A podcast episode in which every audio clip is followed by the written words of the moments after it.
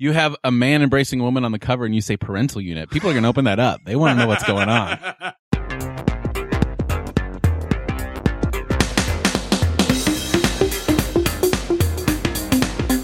Hello, everyone, and welcome to Irenicast, the weekly podcast dedicated to conversations on faith and culture. We are your hosts. I'm Jeff. What's up? I'm Mona. And I am Allen. Thank you so much for joining us this week. This week, we are going to be talking about humility. More specifically, what is humility and is it an antiquated notion? And then after our conversation, we are going to introduce a new segment called Title Me This. So, humility this is interesting topic and we've we had some conversations off air about how to frame this particular thing and this is kind of motivated um not solely but mostly by from allen as far as like his experience and and some of the stuff he wanted to talk about so allen why don't you go ahead and and frame this conversation for us sure i think we should start out by defining humility before we talk about whether it's something that's antiquated or something we should pursue or if it has any relevance because i think humility means something different to different people. And I know in my own life, humility has had sort of an evolving meaning for me. Uh, I look back at some of the ways I looked at humility growing up, and I see them now as very detrimental, very unhealthy, and um, there's sort of a progression out of that. Jeff, you and I talked a lot in the past about spirituality and about ethics, and it always correct me if I'm wrong, but it always came back down to pride and humility for me. Would you say that that's Oh yeah, all the time. Mm. Even when we weren't talking about that, it came down to pride and humility for really? you. Wait, how? Just because. Uh, well, okay, I'll, I'll tell you why, and then maybe we can tell you how. So the why is I had a youth group experience where we were told constantly that the main and only sin in the world is pride, like pride over and against what God wants you to do for your life, pride over and against other people, like don't think too highly of yourself, stuff like that. And so that that constant rhetoric was in the background of sort of everything we did. And then for someone like me, I mean for some people that's maybe a good thing to hear that they need to check their pride or try not to be too selfish or something like that. But for someone who already struggled with um codependency is probably the best way to describe how I sort of grew up. Who, someone who struggled with that, hearing pride and humility sort of retooled my view of the whole world. So everything I did was either motivated by selfishness and pride or serving other people. And that's basically why everything came down to that for me. So Jeff and I would be talking in conversation and I'd be like, oh, that's just because you or someone else is prideful or, oh, that's just because of, you know, my pride. And you, you've seen this before, right? People, uh, Christians or someone who's spiritual will speak in the public sphere or on Facebook or uh, wherever, and they will detract from what they're saying or be like self detrimental for all of their their comments. Have you ever seen that before? People Oh, definitely. Like, yeah. That was me to a T. And I remember in college in homeless ministry there was this there was this guy that uh, was kind of show me the ropes on basically would go down and, and feed people in Skid Row and he was a really good friend and he told me he saw what, what I was struggling with and he said, "Allen, humility is not high thoughts of yourself. It's not low thoughts of yourself. It's no thoughts of yourself. And that really helped me think, like, not have these low thoughts of myself that like pushed myself down. But now looking back at that, that was just sort of a stepping stone to where I am now. I don't think humility is no thoughts of self. I think humility for me now is right thoughts of who I am. Oh. Uh, well, if your definition was still no thoughts of yourself, that would have made much more interesting conversation between the three of us. would have, right? Because that's pretty. yeah, I would have tried anyway. to tear it that is. apart. But I will tell you, it's less bullcrap than where I was at. Because where I was at was in a place of constantly telling myself that I am worth like less. You know, I'm humility in the sense of I'm not choosing to be humble or choosing to live into a humble life.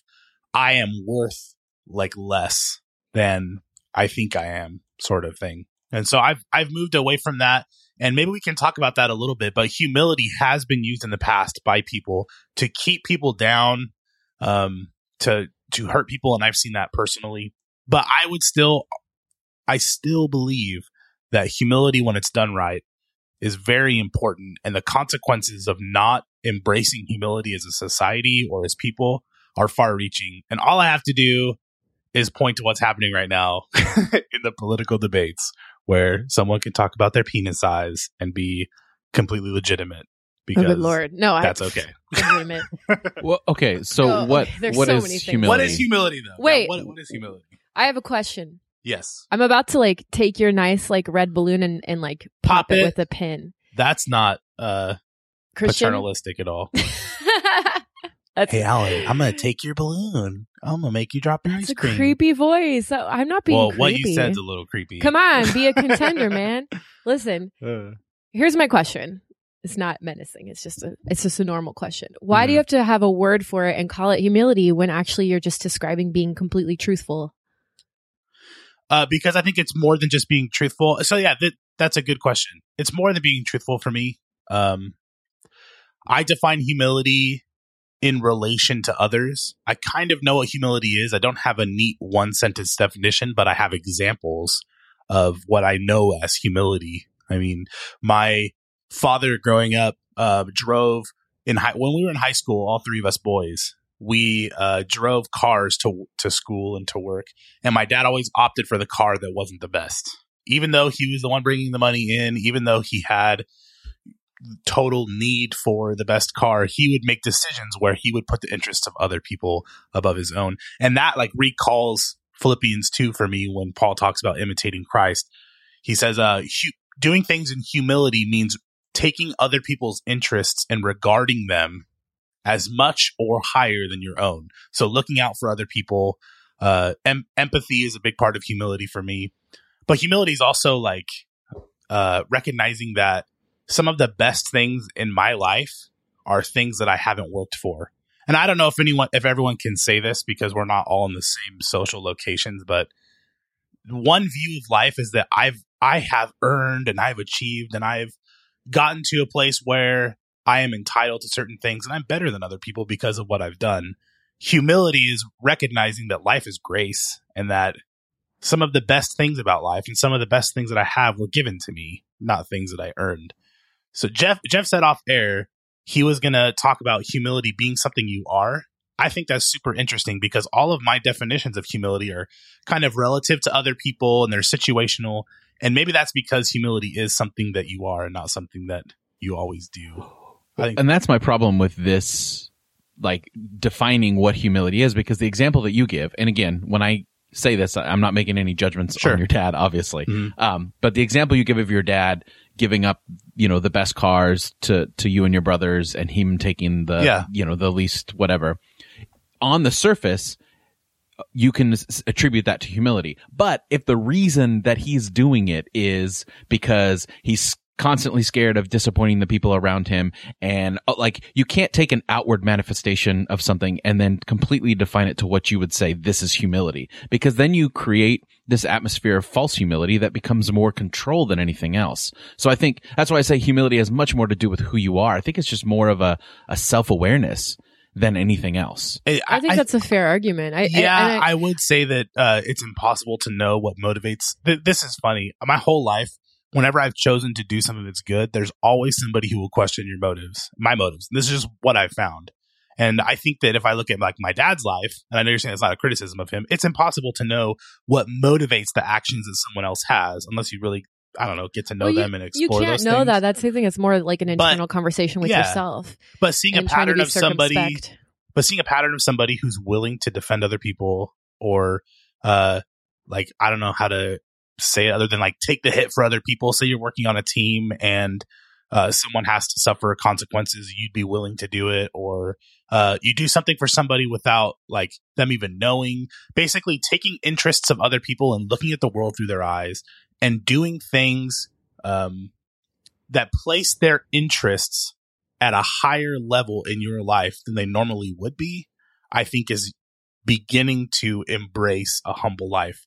Be, and that that comes seriously from Philippians two. Like but the normally would be as problematic in that the normally would be because some of us are socialized to not consider other people, and yes. some of us are con- socialized yeah. to consider other people too much. So that's why I, I think, think, it's a relative. That's why I think it's a relative definition. Honestly, and, the word well, humility. It's a relative. Def- well, hold on. It's a relative definition in Philippians two anyway, saying like uh talking about your interests and other people's interests, like even even setting that kind of definition of humility out necessarily makes it a relative definition. So it's going to be different well, for different people. Well, what's the benefit at all of even defining humility for anyone other than yourself? That that's true. Something I've discovered in ministry is that some of the insights I have about spirituality and life and ethics are amazing things when you embrace them for yourself, but when you force them on other people can be horrible. Like like the for instance, God being good or things working out in the end or whatever is a wonderful thing if you're suffering, but when you force it on somebody else, it's very oppressive. So I, I wouldn't say to somebody that they just need to be humble or that I have the right to judge them and wh- where their heart is at. But I think as a whole, as human beings, holding up this notion of humility is not antiquated. It actually protects us from some of the more unfortunate aspects of our society. The problem is when we say certain people need to be humble instead of embracing it on the whole. And I don't pro- know. The, the, I, the I, problem is, uh, I disagree. the problem is defining humility as like taking away someone's agency or giving your agency up. Humility can't ever be something that holds you down. It's it's not deprecation or self abnegation. It's self giving. That's what it has to be seen as. Because if you if you go the other way, then it's no longer humility, and it's something that's pretty bad. Yeah. So. Again, I'm I'm still struggling to see why it's why it's relevant today because um, yes, we do need to have an answer or um, maybe a value or a virtue culturally or religiously okay. for people who for people who take up way too much space in the world mm. and are raving narcissists, right? More than and that, don't consider I'm going to pop your red balloon. All right.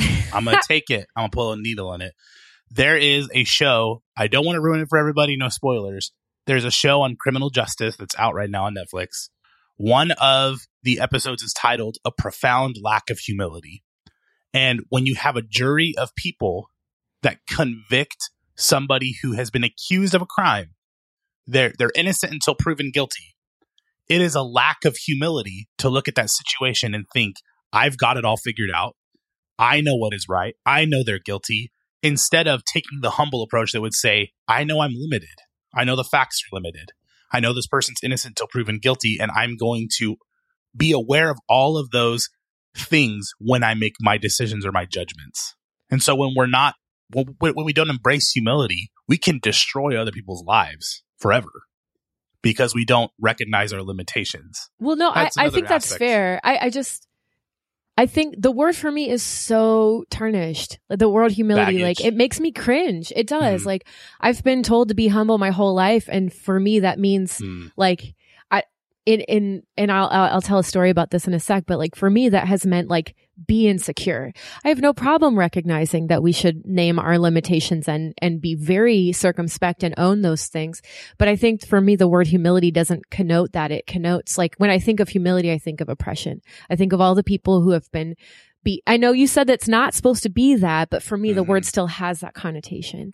It's all the people who've, you know, either come from humble circumstances, quote unquote humble because they've not had the same opportunity as other people in life, or people who've been told to submit, whether because of their social location, um, or their, their race or their class or their gender or sexuality because you know I, and i also think that humility is often like for the powerful you know it's it can be a tool to reinscribe power. Like if you have a yeah. lot of power or wealth or influence if you're like oh well i'm a very meek and humble person um like i'll give you an example. I was i was talking to a friend of mine who works with a bunch of doctors at a very prestigious hospital who have all these amazing degrees and you know they'll and and she and i were talking. She's like um, oh, well, they'll never take credit. It's not like this other guy that we just met who is, um, you know, like an agent for street artists and kept talking about himself and how great he was and how he makes things happen. I mean, this guy talked at us for 45 minutes about how great he was.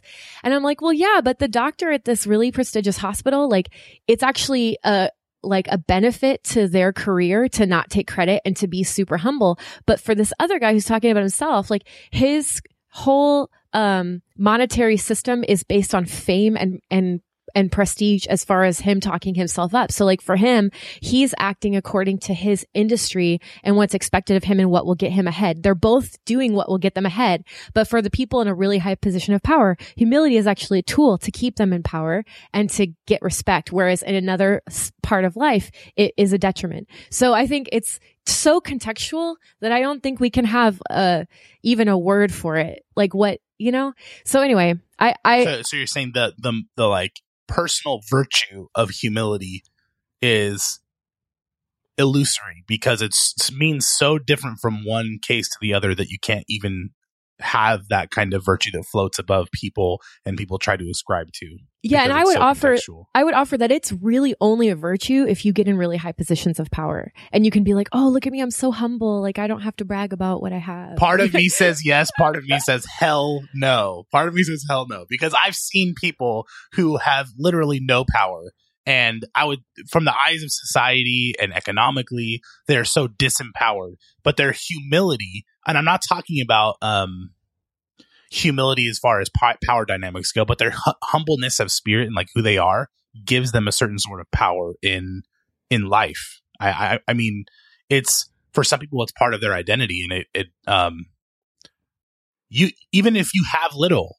you can still be a humble person. Even if you're like seeking for social justice and calling out people who are in power, you can still be a humble person. I think that's why the definition's so muddy, maybe. No, and I would offer that the very reason we have civil rights in the last century is because minority populations cast off humility and embrace pride. Gay pride, black pride. Like, it's not like humility i think is a is a tool of the colonizer to keep people down i honestly do no so we way. can we can Pro- agree to disagree properly properly defined humility is embracing other people's interests as much as or above your own. But but if you've been oppressed, that's really dangerous. Yeah, it's but, Stockholm but if, if, you're being oppressed, you look at the people around you who are oppressed and you put their and, and, and even if you're not oppressed, if you're the nine, if let's say you're the the ninety percent in a society that has a certain minority that's being oppressed, humility is the key to unlock your apathy and your disengaged world and to actually enter social justice and reform.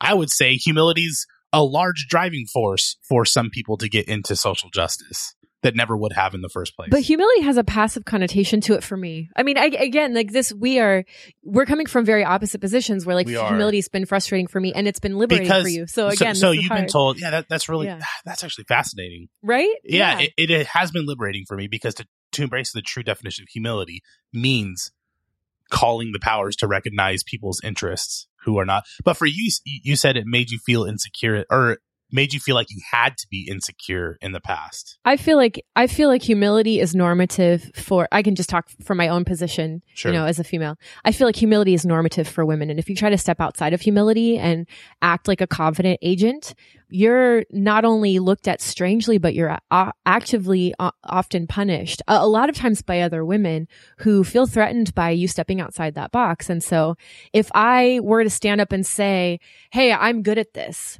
I'm good at this thing. Um, I, I feel like there would be like significant w- weird social blowback for me mm. to hmm. say that, you know, so it's, yeah. it's weird. It's a weird thing, but I, but I, I have no problem saying, yes, I believe we should love our neighbors as ourselves. But for me, that starts with self love and echoes outward instead Agreed. of trying to uplift other people over ourselves. Because if we already have a really horrific concept of ourselves that we don't deserve good things in life, how can you know? Like, and the I think that's what thoughts or the no thoughts of yourself yeah. kind of thing. Yeah. well, I, that I think that goes to what you were talking about a little bit earlier when you mentioned you know gay pride and brown pride and all that kind of stuff. Like I think part of the problem maybe is that we've juxtaposed humility too much to pride. Mm. Where pride has a negative connotation, and humility has a somewhat positive one depending upon the, the place you're in, but that they're exclusive of one another, which I don't think so. I think part of what we would say true humility is, is being able to have a healthy pride in certain areas about where you are. Yeah. And not, not ejecting that from humility altogether. Yeah. Surrendering your self worth or your agency is not being humble.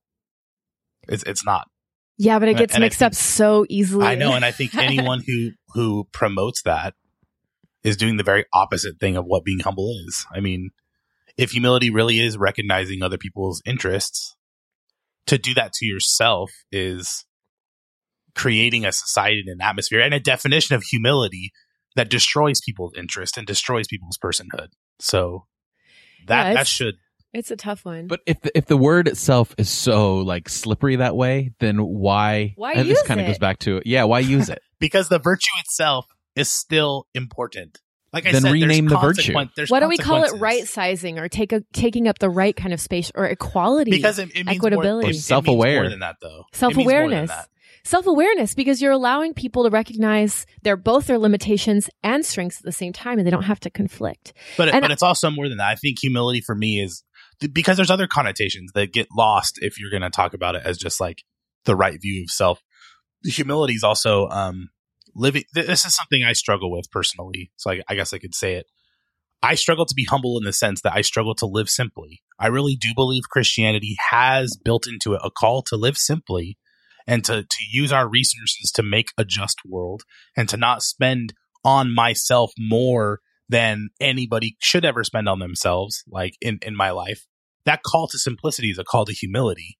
And uh, that gets lost when it's just about how I view myself. So, I don't know if you can necessarily link those two. Yeah, Really? because humble means Really? lowly. It, Yeah, it has a, yeah. a connotation of lowness. okay. And so James 1 J- James 1 says uh let the believer who is lowly boast in being raised up Th- this is actually kind of cool because there is an exchange here it's talking about the community as a whole let the believer who's lowly boast in being raised up and let the rich in being brought low because the rich will disappear like a flower in the field and it goes on to talk about how the riches of the rich are passing and they're not something that you can put your faith in completely and so there's this leveling effect of humility that raises the people who have no agency and brings down people who have more than their neighbor. is it leveling though, or is it just Mhm. inverting hierarchy and sustaining hierarchy? that to me, bringing down the high and bringing up the low is like a leveling kind of thing. Yeah. And well, Mm. but you you talk about living you it. simply as your, you know, you think that's something we should do, which I don't necessarily disagree with.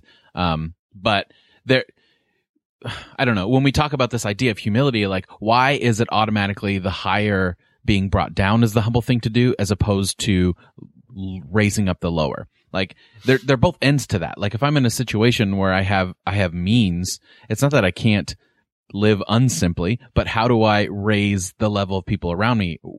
You know what I'm saying? I don't know what I'm how I'm fully trying You're, to you're saying that. embracing, uh, embracing simplicity of life isn't necessarily raising people around you. And you're saying, why can't we all have like that raised sort of life instead of embracing simplicity? Yeah, that's what I'm Mhm. saying. I think the connotation that I have a hard time with is that humility is always associated with low. Yeah, I Yeah. guess you could be a humble person with much. Um, it's just, and I'll quote Jesus, way freaking harder.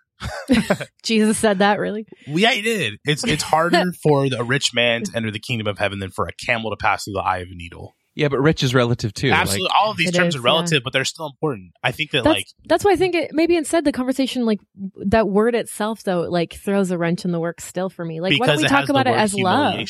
Yeah, Why don't we talk about it as love? You know, like loving Be- loving someone as yourself. Be- because there has to be a biting tone to it.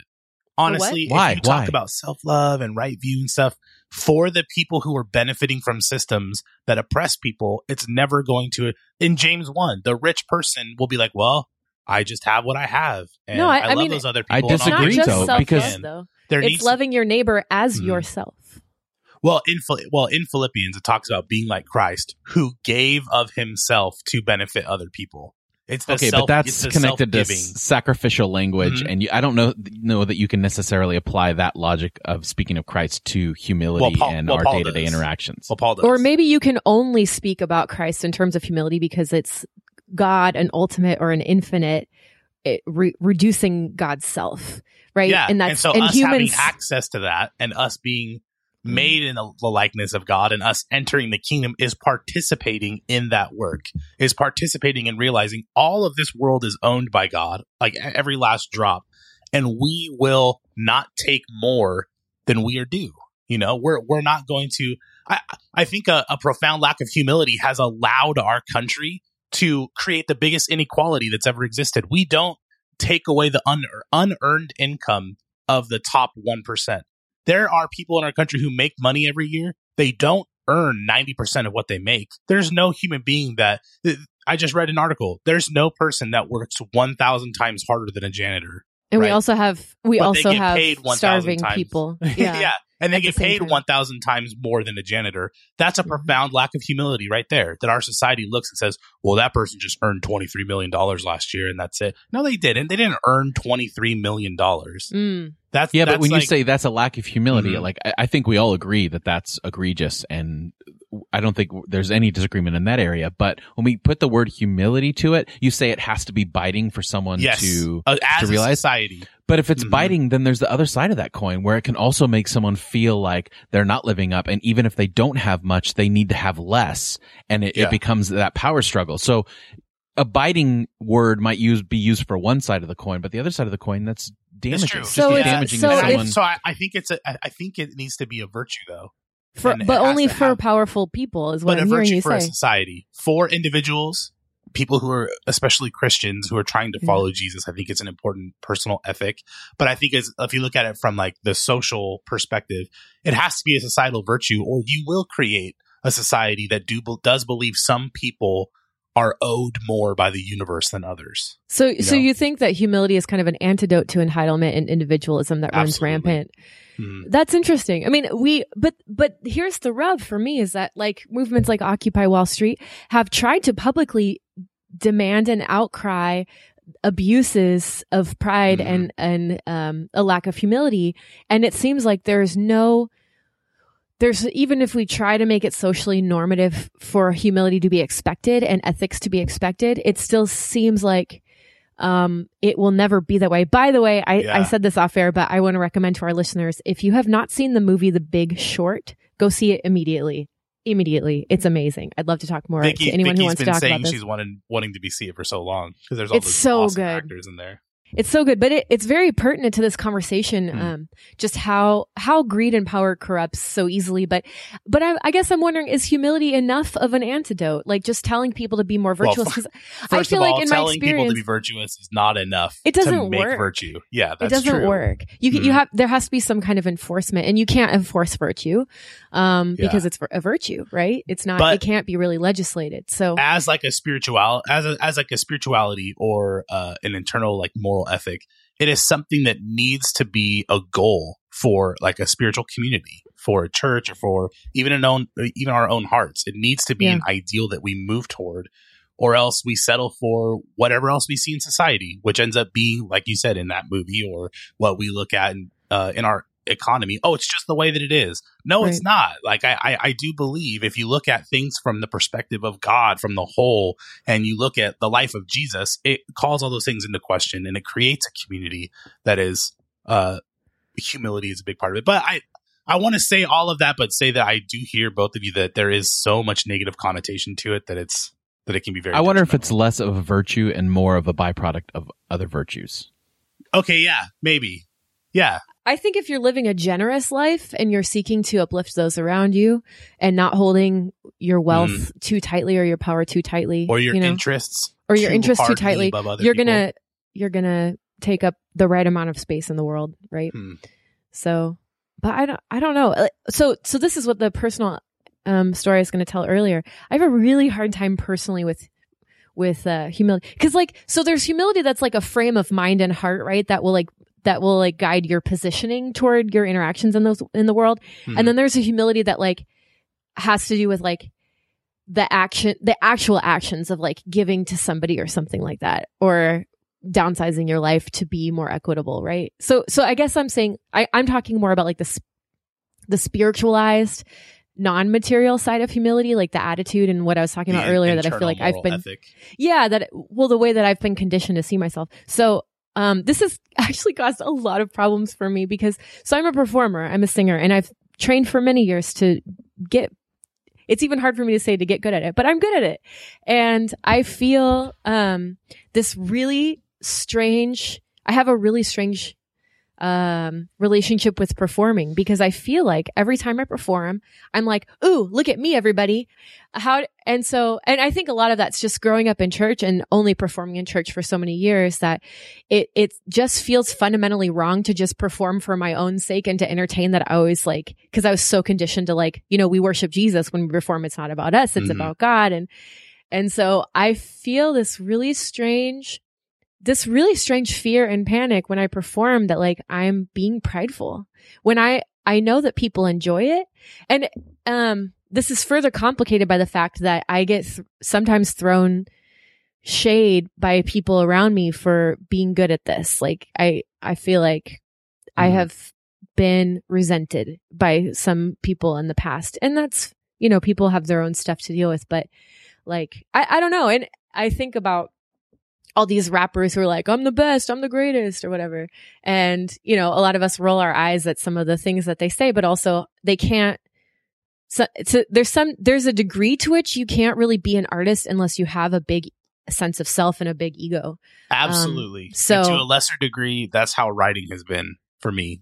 To to to engage and write something and create something is to say, I have worth, or my perspective have has worth, or what I'm doing has some sort of worth, and that that's unfortunate. You said you felt you were conditioned to see yourself a certain way, yeah. to to have self abnegation. That's again, I don't think that's humility. I, when, I look at like the New Testament, the things I've been talking about, it's an idea of self giving, not self like you, you recognizing your worth is a part of being a healthy human being, is a part of being a healthy Christian. Like I would say so much of of what Jesus did was lifting people and giving them agents. That's like and and you standing up and be like, I'm a performer, I'm gonna do what I'm good at. Like recognizing your talents is the right view of yourself.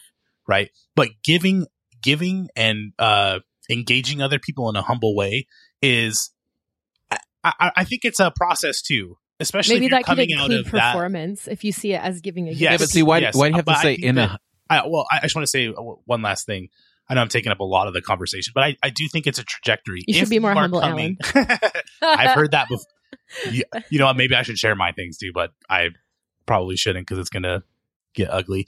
You, coming out of a background where you are conditioned to see yourself in a negative light or at least being told you shouldn't be so full of yourself as to think you have anything to offer or something or you, you shouldn't it, performance shouldn't be about you if that's your background it's a trajectory to come out of it of course you're going to have moments of insecurity and you feel like you're just being self-promotional. But i really do think as we mature or at least as i am maturing spiritually it becomes less and less of an issue. And the less of an issue it is for you the less of an issue it becomes for other people. It just becomes what you do. I think that's like part of becoming an artist. Well, um, I don't know. In passing, you said, you know, you got to be able to express yourself in a humble way. But that, like, that phrase alone bothers me. Like, why can't you learn to express yourself in your way? Like, why, what is the difference between I, I don't know those did i two say a things? humble way i don't yeah, I think yeah, you said that. but and I'm not I'm not attacking you. I'm just Mhm. talking about like the rhetoric attached to this. Like, oh, that person's so humble. Like we we use that term to describe these outward things, but like, what the hell's wrong with self promotion? If you're freaking good at what you do, then do if it do it well. promotion infringes on other people. I, i've seen pe- i lived in la for four years and i can't tell you how many relationships were destroyed when someone became so utterly self-promotional. That was all like that was in ministry. Yeah, but do you wonder that if that's- in, like personal friendships and stuff. And i agree that there is such an a need to promote yourself in certain industries and that's fine. But i think once it begins to harm other people and their interests that's when it would become But I wonder if that is a reaction to them growing up their whole lives being told that they're worthless, and then they finally figure out something that they're good at and they get praised for it and they overindulge a little bit while they're trying to find balance. yeah again it's it's a it's a process And there are those people, Yeah. right, who are so It's out of maturity. touch that you're like, how in the world did you get this out of touch?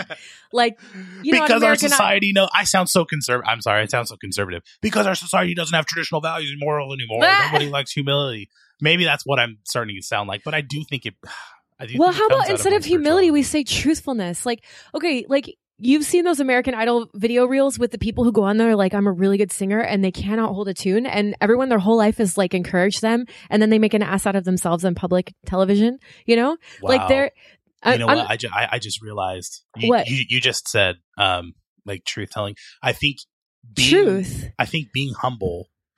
Okay, this is the difference. But if you're just talking about artists, the difference for me is there is a certain type of artist that owns who they are completely. And the way they are in the world empowers other people. And there are certain artists who own who they are, and all they do is degrade and demoralize other people and prey upon them. And I think you as a person, like like Jeff said, if humility is like kind of who well, who you are as opposed to what you do, owning who you are should raise to use Jeff's language again, raise the people up around you. Maybe that's right. Maybe that's the right way to look at it. And here's the it- Well, here's look at that weird- American Idol situation. Is Yeah. that you're talking about like someone who, on one level, they have so much pride in themselves, even though they're way off. But the real lack of humility is an America uh, American Idol Yes. exploiting those people Yeah. and putting them in a position to to to jump on to that. not You know just what I mean? judge their voices. That's that's one side, but to go beyond that and He- Yeah. yeah, Here's where it gets really complicated for me because okay, so if I walk out on a stage or if I walk into a room of people and I'm like, "Hey, um, does anyone want to hear a song?" and I kind of like stand in the corner and like sing quietly, it's like perceived as socially awkward and weird. It could look like I'm fishing for compliments or that I'm completely insecure and Yes. unsure of myself, and people will react strangely to that. Whereas, I mean, it, Whereas uh, if on the far uh, other side, I walk into a room and interrupt everyone's conversations like, I'm going to sing a song now and you cannot help but not listen to me, you know? Um, that's also off putting, but, um, it's actually kind of strange. I've noticed that people are actually quite, they become very comfortable with you and much more willing to engage and relax and enjoy the performance when you can offer the right amount of confidence, the Mhm. right amount of confidence. Yeah. And people expect that. And if you don't present the right amount of confidence, You know what? This people get very weirded out about it. that needs to be skewered and pinned to the wall for this conversation. Humility is not a lack of confidence. That needs to be said over and over again. It's from- the right amount of confidence. It's not a lack of confidence. It's a it's a well informed confidence. yeah. It's a truthful confidence. But, you know, it's the not thing it's not Trump or Kanye West. It's like, Yeah. you know. Okay, here's what I'm thinking, you guys, about this yes. as like a gauge. Um, maybe if you are rewarded socially for being humble and exhibiting Mm. humility, you should look at that. And if you're rewarded socially for not being humble, you should also look at that, right? Mm. Like maybe we should look at what is actually being reinforced in us and what we're being conditioned to be. Yeah. You have to, especially with any internal ethic, you have to look at how you got there and who's benefiting from it for sure. Yeah, Wow. There's there's such a nebulous subject. I mean, it is. Yeah. even my definition, I was like writing down some of the things I've been saying. They're all over the map. Down but with I- humility. up with humility, up with correct humility. Embrace it. It will change your life. it will change your world. we need a better word. No, I'm going to think about it. we do need a better We word. need better a better people. word. Man, again, I, I, I'm sounding very, very uh, traditionalist. We need better people. Don't change We need my a words. we need a healthy self self awareness. I think a healthy what it is. self awareness plus self need- givingness plus living simply. We need plus, truth. we need truthfulness, is what I'm going to Uh, say. plus recognizing our limitations. Yeah. But that's that's all encompassed in self aware. Like not you're aware of self-giving. your though. Humility. is- various contexts and how to respond. But that means your point of you're reference is yourself, though, You can don't be you think? very. But what's wrong well, with First that? of all, you. I was about to say you can be very self-aware and be a narcissist. Did you know that? True. you- have you guys heard about the narcissist No. test? You know what the do the only narcissist test that actually proves someone's a narcissist? It's one question long. Let's take it right now. Okay, yeah, tell One us. question long. I want to know. Are you a narcissist? Eh, and if you say no, then you are one. No. If you say no, you're not. They say that. Well, okay. There are some. Narcissists there are, are- some unaware. There are some unaware narcissists. Mm. So if you say no, there's poss- possibility that you still are. But they say narcissists, all by and large, will admit that they are. It's crazy. Yeah, but they also will admit that they're that that's because they're the exception and that all the narcissism is actually true. Yeah. But for everyone else it's false. Yeah. But that's not self awareness. Like like I think I think absolutely I think true humility absolutely starts with yourself. If you aren't starting there, then you know, we talk all the time, like Mona mentioned it before, love your neighbor as yourself. Like that qualification of the link between how you view and take care of yourself and how you view others is always there. And you're going to treat others based on how you treat yourself internally. Maybe not on a consistent basis, but eventually it could bubble up or whatever. Yes. Like those two things are so intimately linked that to say that you shouldn't look inward to yourself first, I think, first of all, I is don't think impossible. anyone's making that. I don't think But anyone's don't making no, that. uh, but don't we have like such a self-obsessed selfie culture that everyone's looking at themselves too much, and that's not helpful. Sort of. I saw- but that, no, that's literally looking at yourself. I'm not like, I'm saying like, we- introspection. and that, I think that's a problem. I think that maybe the selfie culture is a result of too much what we would call humility and using that word in such ways that put No. people in a place where, yes. it could be a corrective Yes. against humility. I I- saw this I- I really think- cool mural in Miami recently. It was Narcissus, right? The legend of Narcissus who stares at Mhm. himself in the Pond. pond. Yep. But instead of his accurate reflection, it was like this gobbledygook monster reflecting Oh, back in the water, but he was still obsessed with it. I thought that was fascinating. I'll have to, we'll have to post a picture of it. That's cool. And, and part of that problem too is that the voices that we have, like there's always going to be someone that tells us that we're wrong or that we're doing this, but you know, there's a difference between our trusted confidant, a confidant and, you know, a comment on a YouTube video.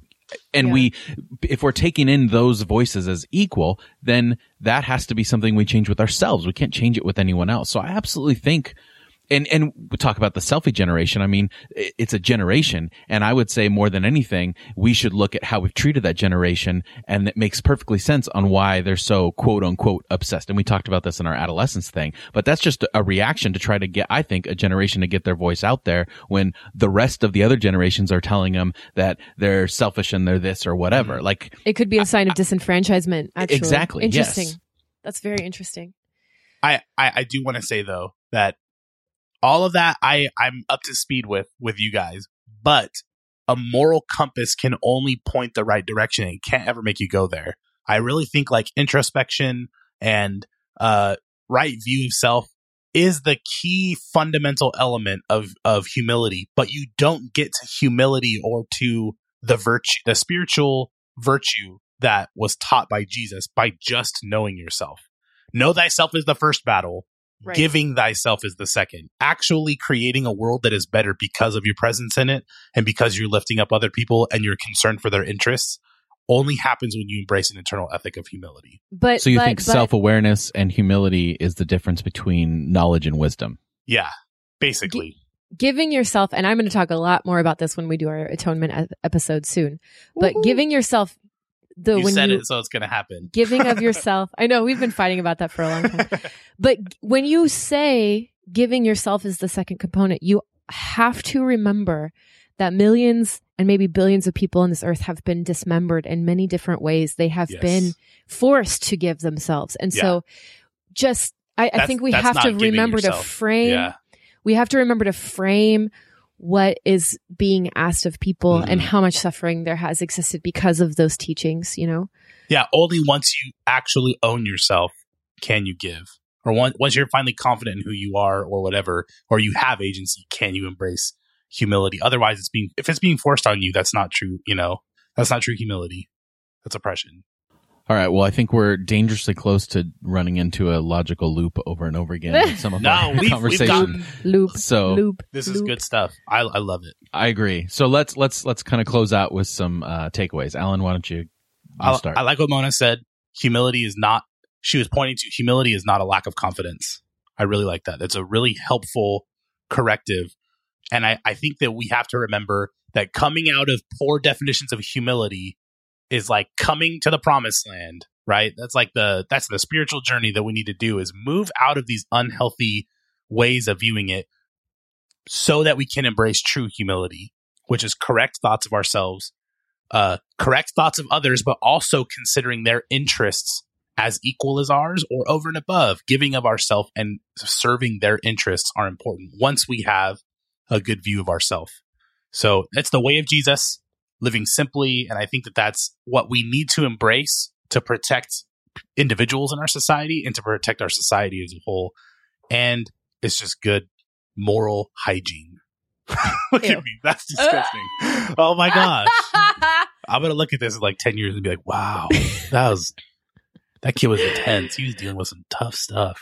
we all are, But man. We all we are. are. Okay, so um, Jeff, do you want to go next? no, go ahead. So for me, as I've mentioned, humility has been really problematic. And coming from someone who's so insecure, you might never believe this, but when I was a high schooler, I would get so afraid of social interactions that like if I was in a group of people and I would start talking and everyone would you know, you know how in the in the room, like someone starts talking and everyone kind of gets quiet to hear what they have to say. If that happened, and I all of a sudden had a bunch of pairs of eyes looking at me, I would start stuttering. Like I, de- I would develop a socially paranoid stutter. I'm fortunately not that girl anymore. I never And would I- have guessed that because I was I never saw you in those situations. I was Weird. for a long time, but through college, I was very, very insecure and very afraid all the time and lacked a lot of confidence. So for me, humility, you know, s- screw it. I don't need it. but, but, but when I grasped this concept the concept of space, that you have a right to take up an equal amount of space as other people in the room mm. or in the world. And that space will ebb and flow. Sometimes it's appropriate to take up a little bit more space and stand your ground or exert yourself or perform or say you're good at something and be seen. Sometimes that's right. But other times that space will flux and it's right for you to take up less space and make up more space, like make more room for other people and go out of your way to make more room for other people. So for me, it's not about sacrifice or giving. It's about finding the golden the golden space ratio of like what I'm supposed to occupy in that moment and being aware that that'll change day to day, situation to situation, but that it's okay for me to take up space because a lot of us are raised to believe that we should be invisible and we should be small all the time. And that's our norm. So for me, it's really healing to think about like, yeah, I have a freaking right to take up some space here. That's, that's my birthright as a human being in the world. I love that. That's good. Thanks. That's awesome. And I would say that in the end, we need a new word because uh, the word that we have for humility is more associated with insecurity and codependence than anything else. And it's time for us to reform something uh, greater and bigger and bigger and better. I don't like H words anyway. So you don't like H words? I just I just wanted to say that. I don't know why.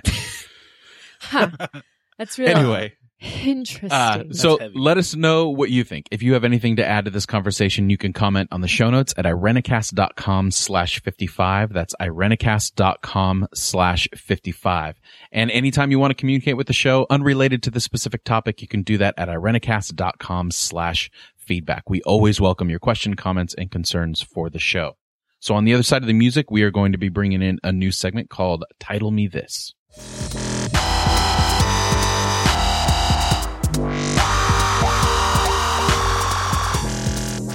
Title me this. This is kind of the reverse version of our segment called Judge a Book by Its Cover, where instead of giving a title and then the other person has to guess the synopsis, we are going to come with the synopsis for, in this case, Christian romance novels. Oh god, and I'm from so from the description, the other host will have to guess the title. Can I tack on a rule to this game though? yes. You have to read the description like you are trying to get people to read the book. So you have to read it oh, earnestly. Very nice earnestly. well, I was thinking we should have someone that can do a parody of that guy that does all the trailers in the 90s. Well, I can't. My voice won't do that, but I will. No, you have to read it earnestly. You have to actually believe what you're saying when you're saying it. Just suspend okay. your disbelief. All right, suspend our disbelief. First of all, we started we started researching for this, and I think it was Mona or Jeff said that this is probably bad for their soul. Jeff said that. That was I me. This is so misogynistic. Or and I, I, I seriously, and I also said that every one of these synopses I feel like could be on the back are, are all ready for production for like Kirk Cameron's uh, movie career. Like, yeah, and then Allen and I both admitted that we had both read Christian romance novels in our younger days. Okay, we do have to own that, don't we? I have to. I'm this? owning it. Oh man, when I was maybe a sophomore in high school, I read some Dee Henderson novels.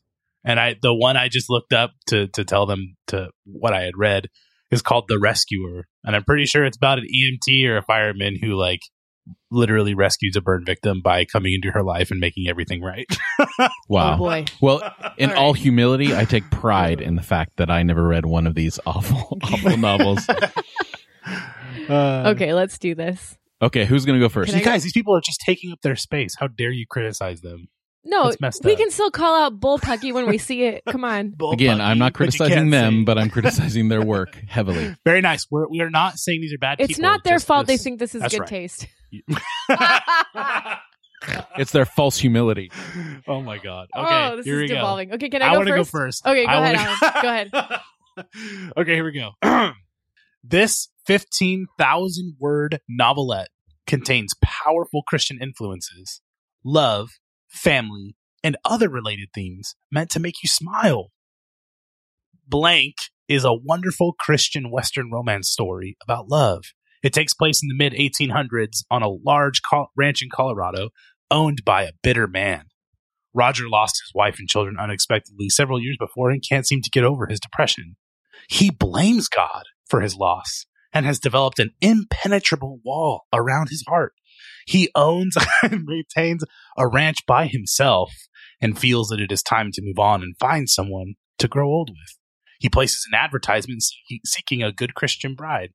Lucy, beautiful and loving, feels led by God to respond to the Cowboys ad in hopes of bringing joy and love to this troubled man's heart.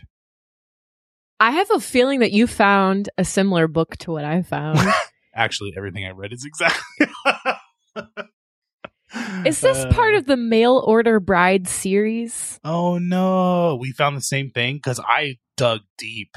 I That's found a crazy. different. I found a different part It of the is series. mail order bride. Yes. Wait, this is a series? Yes. Mail order I didn't know bride? it was a series. Yeah. Now tell okay, me. but now tell your? me the last half of the yeah, title. yeah. Okay, the second half of the title. Desperate for guess. affection. Finding the love of Christ through the mail. Sleepless in Susan. no, it is Aging gracefully. Oh. No. Ooh, that's pretty good. Thanks. Ranch hand. this is how it's going to be the whole time. This is I didn't know I'm fantastic. walking into this. This is Oh, no. fantastic. No, it is actually Okay. fixing her cowboy's broken heart. Oh. Hmm. Fixing her cowboy's broken heart. That's So it's a not even like catchy. Fixing, yeah. of No, it's not. It's very descriptive. Like Okay. I like it. That's All right. Are you? Can I do the mail order bride part two? Because this is another Yes, one of the series. Yes. Okay, but you have to guess the second half of the title. Okay. Okay. Ready? Left destitute and alone with her mother and her father after her father abandoned them. Erin is shocked when she learns that her mother has arranged for her to be a mail order bride to Mr. Rich McNettle. But they are out of money and their marriage is their last chance for a stable life. So Erin agrees to travel west to wed this man she's never met. But when a stagecoach accident and a brave man step into her destiny, she believes that God has other plans for her. Half white man and half Pai- I'm having a hard time reading this earnestly. Paiute, John Green is being, is used to being shunned as an outcast. So when he meets lovely Erin on the coach headed west, he is shocked that she doesn't turn away from him. And after he saves her from a terrible accident, he is even more shocked to learn that he is beginning to love her. But Erin is engaged to be married to a man in town, the same man that hates John with all his heart. my goodness. I got the perfect title for this. Okay. Colonial Fever. I was going to say the riches of Christ or something. Oh my Because God. She's going to go with the man. That's interesting. I have to say this That, title those is are the so worst awkward. character names ever, by the way. Mr. Like you might as well call the guy McNettle. Richie Rich. And oh, Aaron Sadler is the main character in a, in a western novel. Okay, Sadler. Listen. So let, let's say let's call it uh the tr- I don't know something with a tr- that's the best love triangle I've ever heard. it's good. They hate each other. This is con- He's rich. this is, the other uh, guy's like a quality conflict. Person. Mhm. half. I'm really sorry to our listeners. Colonialism down or something. No, Like, okay, you're not. This this title is so awkward that you're not going to guess it. The surprise bride saved by the heartbroken Indian. No freaking way. Yes! You No, said that's the other not one was true. descriptive. Isn't that's that really freaking awful? Descriptive. It's so bad. Oh my god. That's a paragraph. That's not a title. All right. Here's here's mine. An unthinkable danger. An unexpected choice. Annabelle, once the daughter of a wealthy merchant, is trapped in indentured servanthood to Lord Randolph, Ooh. a recluse who's rumored to be both terrifying and beastly. Her circumstances are made even worse by the proximity of Lord Randolph's bailiff, a revolting man who has unwelcome advances on Annabelle in the past Ooh. believing that the life in a nunnery is the best way to escape the escalation of the bailiff's vile behavior Ooh. and to preserve the faith that sustains her. Annabelle is surprised to discover a sense of security and joy in her encounters with Lord Randolph. As Annabelle struggles to confront her feelings, she is involved in a situation that could place Randolph in grave danger. Randolph's future, sorry. Randolph's future and possibly his heart may rest in her hands, and Annabelle must decide whether to follow the plans she has cherished or the calling God has placed in her heart. oh my I'm, god. I'm gonna say Fifty Shades of Grace. Oh my goodness. It's he's a rich dude, right? That this poor little indentured servant's gonna Oh save my his life by being his servant. Wonderful. Lord for the Lord. Lord. uh, none too soon. Get it? Yeah, yeah, we get she's, it. Now. She's going to That's be a nun. I feel like Oh, if they nun, put as I get it. much like effort into the titles of these as they did like the grandiose scenarios, that they'd be much better off. Mhm. Oh my god. But it, here's the title. Are you ready? What's the title? What's The title is The Merchant's Daughter. Oh, Oh. that's it. See, this is like, you're right. It's building a really big uh, patio for a small house. That's sad. All right, I have another one. okay. Are we going to continue doing Yes, this, or please. is too much? Yeah, one more each. One more each. Okay. Okay, here we go. Maura's parents got a divorce when she was eight, and she hasn't seen or spoken to her dad for 17 years. When she inherits her grandparents' cabin in the mountains of North Carolina, Ooh. she is shocked and curious. She persuades Paige, her mother, that they should go and stay in the cabin for a few days before they list it for sale. Jason is a carpenter by trade, but oh, he's like willing Jesus. to help a friend by exterminating Mara's house. She persuades to get him to give the ladybugs a reprieve, and by time they part, each is trying to think of a good excuse to contact the other. Ooh. Paige realizes that Mara and Jason are falling in love and does her best to discourage the relationship. When Mara insists on remaining in North Carolina, Paige flies back to Missouri without her. No one predicted that Maura's father would show up. The story he tells doesn't match facts with the story Paige has told, and Maura is convinced that neither of her parents deserve her forgiveness. And I'm going to stop reading there because I think it's the whole plot oh my in goodness. this description. Wait, what? Who has a ladybug infestation? And how are carpenters exterminating bugs? This is the last line. According to Jason, that's the carpenter. That's why it's called Grace. oh wow. Mm. Awesome. Killing. I'm God's very confused. creatures. Yeah, I, I'm so so basically, lost. she goes to the cabin, meets the carpenter, gets really pissed at her parents because they're in love, her and the carpenter, and then the carpenter teaches her to forgive her parents because it's all about grace. Oh my god! There's always somebody rescuing somebody else in these stories. Yep. Every Or single teaching. time. I like you. I like it when a man can teach a woman how to, Oh my god! I'm gonna punch in the you. world? I'm gonna punch Like- you so like, hard. uh, you know, my wife is the piece of coal and I'm the chisel, and if I could just chisel away her till she's a beautiful diamond. That's like, not how diamonds are made. You're not even using good metaphors to be misogynistic Whatever. right now. Chisel the coal away from the diamond that's Okay, inside. What the Look heck is this? I know what I'm talking about. That's not how it works. All right, name it. Um, Ti- title me this. cabin of grace, cabin of ca- cabin in the woods of freedom in Christ. Oh my goodness. I'm gonna say parental unit. You're way too freaking good at this. Unit has so many connotations. Like, oh, she inherited this unit, this cabin, See, that's what I'm saying. Like or yeah, dude. That's you have a man embracing a woman on the cover, and you say parental unit. People are gonna open that up. They want to know what's going on. I, I'm kind of lost right now. There's like three or four definitions of that, Jeff. That's hilarious, dude. That's layered. Inheriting It's God's onion. love. Okay, no, No. Okay, tell No, us. no, What no. is it? it is rescuing ladybugs, a Christian romance. Oh my goodness. that came out of nowhere, huh? That is actually a little bit more clever of a were title than the other crucial. ones. Jeff, look at Jeff. He's actually like, he's like, I'm, I like this one. Like Rescuing It's, it's better. I'm saying it's better than the other titles. But don't they kill the ladybugs?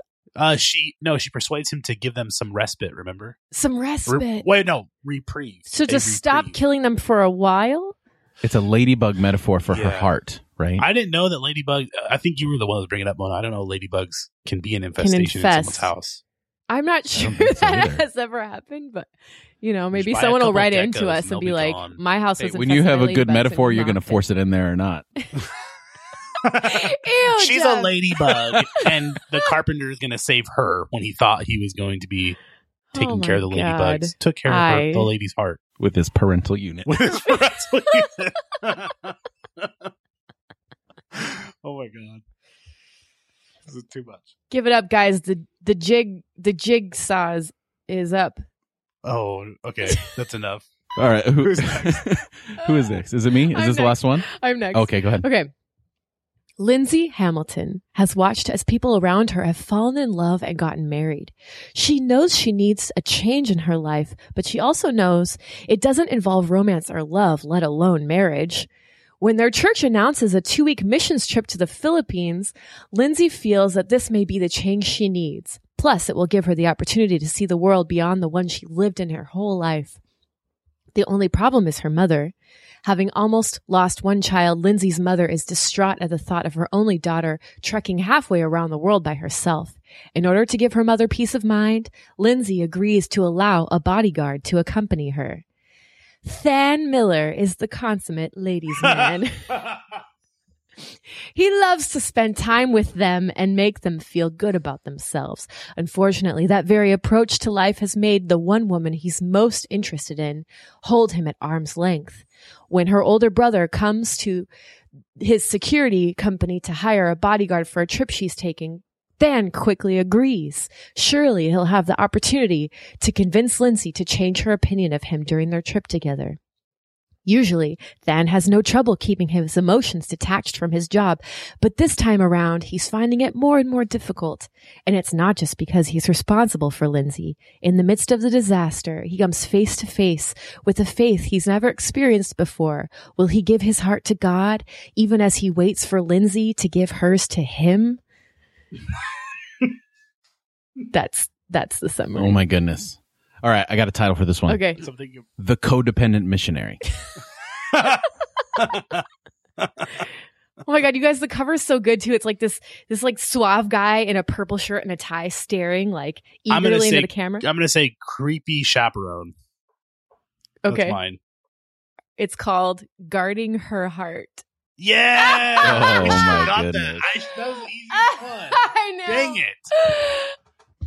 It's I I'd clever. be good at it's this game. clever. He's a I'd security guard. He's guarding her heart. I like it. But she's really the one who has to guard her own heart. All right, you ready for the last one? Yeah.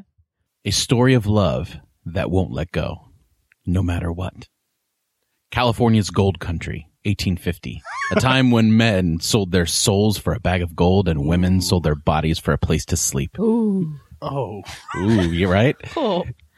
Oh. Angel expects nothing. okay. Angel expects nothing from men but betrayal. Sold into prostitution as a child, she survives by keeping her hatred alive. You guys, I've read this she- book. No. I and what she hates the most are the men who use her, leaving her empty and dead inside. But her unexpected softening. Oh, gosh.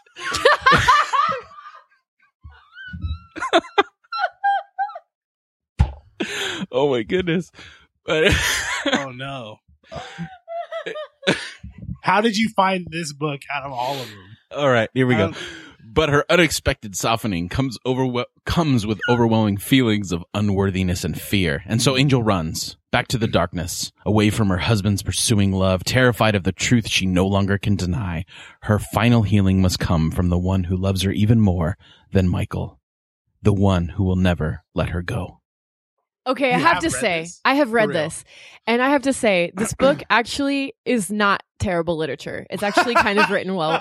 I have a lot of problems with it theologically, but like, You wait. How how have you read this? What are the crazy. chances that What you've read chances? this? because this is Oh, like one of the wait, best-selling Christian lot. romance novels of all time, and it's Oh, written by a really famous author in that So world. don't so don't guess the um. I found it on my parents' shelf, my parental unit shelf, at one point, and I was like, "What is this? This looks interesting," Uh, and I read it. So I won't say what the title is, but I do know what the title is. Go ahead, oh Allen. You want to guess? Okay, I'm trying not to come up with a a title that's not too scandalous because of what Jeff just did. No, go scandalous. That's the best way. That's what makes this game fun. The softening. Uh, that's exactly what I was thinking. That's ex- you just pull it out of my mind. That's what it was. Oh my gosh. I was gonna. It's the story of Hagar, actually. I was gonna say. I was gonna say Gold Crush. Gold Crush. It's actually it's a retelling of the story of Gomer and Hosea. Oh, Gomer and Hosea. That's what I meant Yeah. to say. Yeah. So, and you know, they cleverly named the husband Michael Hosea. You know, in case you couldn't make the connection Oh. In before. case you didn't pick it up. Yeah. I know. All right. So is that is that your uh, answer, Allen? what Gold, Mona said Gold for you? Crush, not the Gold softening. Crush. No, Gold like Crush. it's it's redeeming love. Redeeming love. Redeeming love. Yeah. Very nice. All right, well, that will do it for us this week. If you enjoy what you hear and you want to support the show, you can go to irenicast.com slash support, and there you'll see all the ways you can show your appreciation for the show, including rating, reviewing, and subscribing on whatever platform you're listening to. So for this week, I'm Jeff. I'm Mona. And I'm Allen. Thanks for joining the conversation. All right, that was that was an intro. That we'll see how that comes together. My reading list just expanded.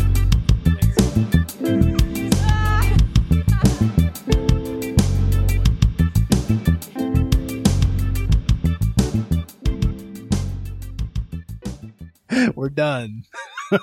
I'm still recording. I, I am too. I'm going to stop it right now. Okay. All right, go One, ahead. two, three.